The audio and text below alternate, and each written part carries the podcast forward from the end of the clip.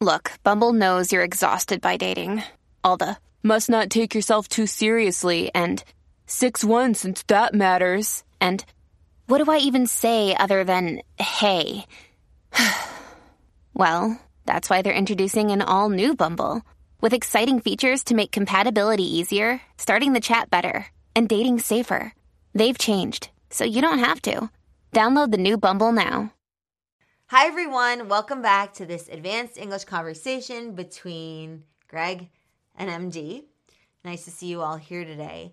So, we're talking about five soft skills, and we're going to look at three things within these five soft skills. So, the first one is how do you get these skills? How do you practice these skills? And how does somebody with these skills act or behave? All right?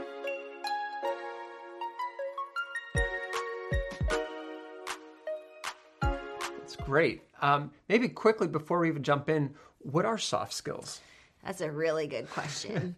so you can think of it as a contrast to hard skills. So the hard skills are science, math, technology, coding.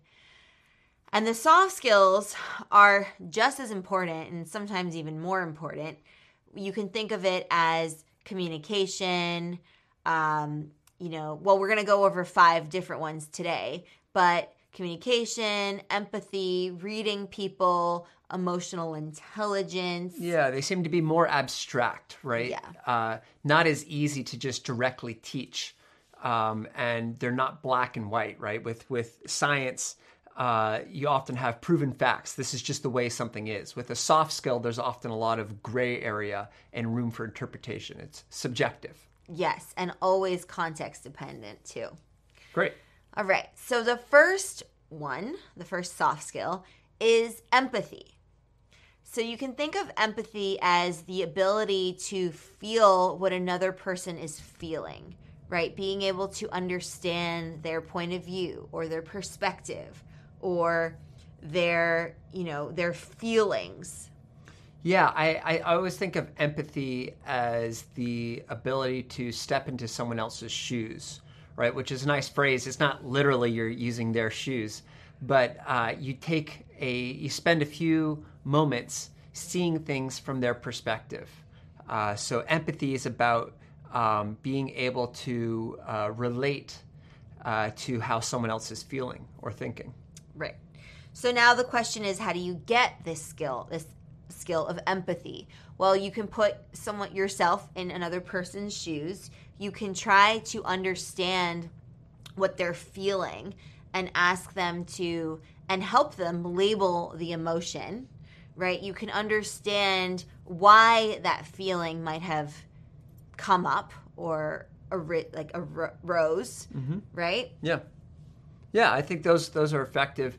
Uh, questions in general, asking questions is a very good way to better understand how someone else is feeling. Right? Yeah. Instead of judging, instead of um, weighing in with your opinion, get the information from them. And the more that you can get them to talk about the way you're they're feeling, the more you can understand um, and empathize with them. Yeah.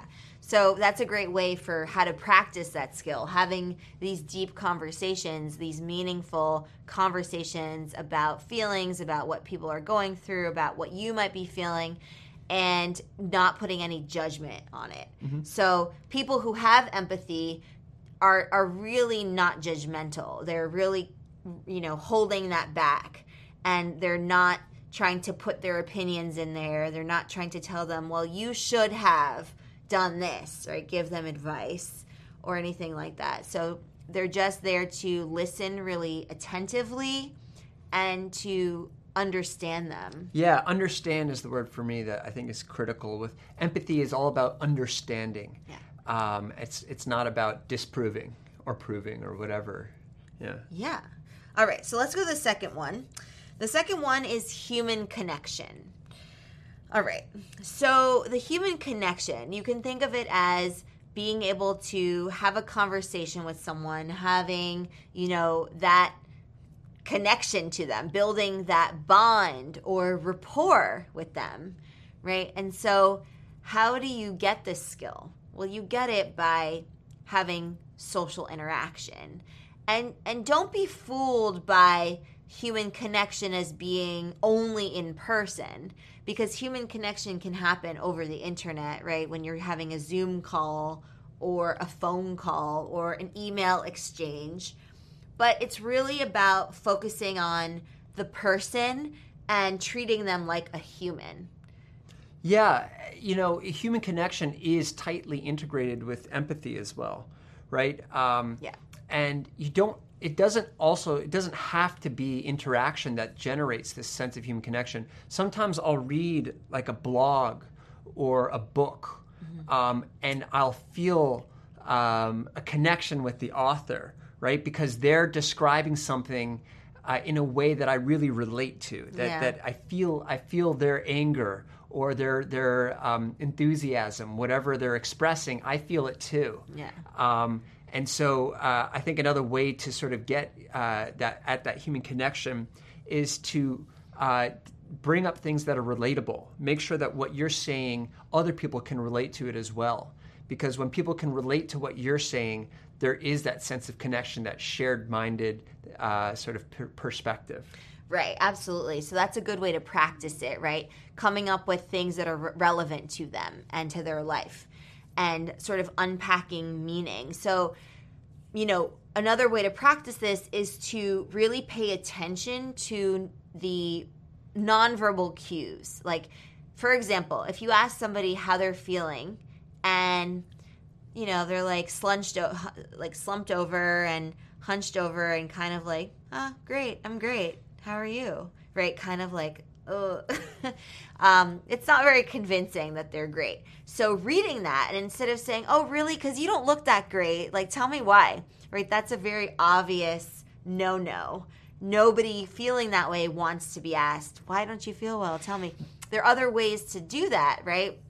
And just picking up on that nonverbal cue of what they're doing and um, you know helping support them or showing the empathy right really reading their facial expressions and the tonality and the nonverbal expressions Yeah, I think another one is storytelling, right?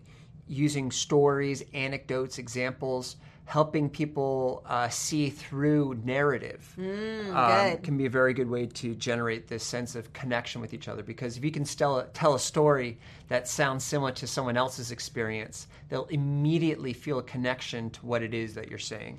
Yeah, and so people who have really uh, elevated human connection um, capacities are people who are able to engage with people uh, regardless of how well they know them by drawing on you know the nonverbal cues reading the room and also using stories and figuring out what will resonate with them given you know what they know about them in that short while or over a course you know the course of a lifetime. All right. The next one we have is active listening. So this one's really important as well and listening is something that we need if we want to be a good communicator Yeah. right? So, how do we get this skill? Well, by listening attentively to someone and not thinking about what you're going to have for dinner or what your workout's going to be tomorrow or something else, right? Really listening to what they're saying and how they're saying it. Yeah, and for me, active listening has a lot to do with being present, right? Wanting to be in that situation, Yes. choosing to be in that situation, so that you're you're focused on what's going on there. Like you said, you're not thinking about the future or the past. You're thinking about that very moment where you are, and by putting yourself in that moment uh, and and really committing to the moment, you're also committing to the person you're engaging with, uh, and that that can be a very good way to establish that. Definitely. So practice it that way. And then people who have active listening skills are going to be very attentive. They're going to be observant. They're going to not talk about themselves that much. They're going to really focus, like laser focus on the person. Um, some of the most like genuine active listeners I know never talk about themselves and doesn't even like it's not even an afterthought they're always asking about you and how you're doing and what problem solving they can help you with and they're they're in that kind of mode.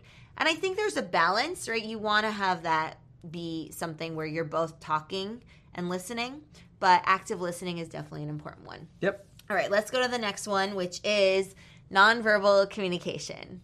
So, in communication, 55% of what we understand from communication or from an exchange is based on nonverbal communication. Which is crazy if you think about it. We think of communication as all about what we're saying, but there's so much more Yeah. about uh, communication, right? It's not just what we say; it's how we do it, Yeah. and and what are we doing while we say it. Yeah. So, how do you get this skill of nonverbal communication? Well, you start becoming aware of your gestures. You start becoming aware of your facial expressions. For example, if you're someone who has an expressive face, but you don't know when you make certain expressions on your face, then you might want to like record yourself, just put a camera somewhere, even when you're just having a conversation, and put the camera on you and see what kind of facial expressions you're making. Yeah, I was going to say filming yourself is one of the best ways to, to sort of get get a picture of this because you can't see yourself. I mean, I can sort of see my hands while I'm talking, but you can't really see yourself until you film yourself. And by doing that, you get a much better um, understanding of what your body does while you talk. Yeah. And so when you're practicing this, you can definitely film yourself. We highly encourage you to do that. And the other thing is look at what are some prevalent uh, nonverbal gestures in the culture and in the country in which you are speaking, right? So for English, the English context, what are some American gestures that Americans like to use? Like we have a thumbs up, for example, a high five, right? And trying to incorporate that in your communication and practicing these gestures because, you know, once you familiarize yourself with them, you want to use them Yep. right? And so, lastly, on this one, how do people act when they have good nonverbal communication? Well, they're in charge of their gestures and they'll match the gesture to the appropriate words, right? So, they're not going to say high five if somebody feels really sad and down. Right? They're going to say high five for an awesome thing that happened, right? Yeah. Wow, way to go. Yeah. High five, Greg. Yeah. All right. And the last one flexibility and adaptability. All right. That's pretty big because they are so opposite to what robots and AI can do, right? AI, a robot, just think of it that way, is programmed to do something, right? We put in the program and that's what they're going to do. Whereas a human, as a human, we need flexibility and adaptability. We need to be able to really understand what's going on and have a bigger picture sense of it, regardless of a program. Yeah. Yeah, and I think for this, um, what's very effective is putting yourself into situations that you know you're going to be uncomfortable with, right? Things that are going to be challenging for you, that are going to force you to adapt, right? Yeah. To to get used to a new, unfamiliar situation. So by choosing situations and putting yourself in those situations, um, you can start to develop the ability to adapt. Um, and there's, you know, that's that's really what adapting is all about. It's it's learning to cope with a new and unfamiliar set of circumstances. Right. So that's an excellent way to practice. Put yourself into the unknown, into the unfamiliar, get out of that comfort zone, and you'll see your ability of being more flexible and adaptable start to increase. So the people who have this skill tend to be really good at problem solving and critical thinking and they're able to you know come up with a creative solution that is something that really helps you know helps as many people in the situation as possible it doesn't just benefit them it benefits a, a, a whole group of people Yep. yeah, so hopefully that provides some more information on these five skills and how you can practice them, how you can get them, and what people who have these skills, uh, how they act. Yeah, it's these these are very powerful. They're, they're actually very much in demand from a recruiting perspective. If you're looking for a job, Yeah, it's true. Um, they're also the hardest skills to develop. So by um, you know, being aware of them and starting to uh, think about them deliberately as you go about interacting with people uh, and using some of the techniques we discussed here, uh, that'll go a very long way toward making yourself a better candidate uh, for jobs and also just for having richer, more fulfilling interactions with people. That's right. So try them out, test out these different strategies and start paying attention to different people who possess these skills already and try to learn from them as well. So we hope you enjoyed this video. Give it a like, a share, and subscribe to this channel and make sure that those notifications are turned on with the notification bell. All right, so we'll see you in the next one. Bye for now.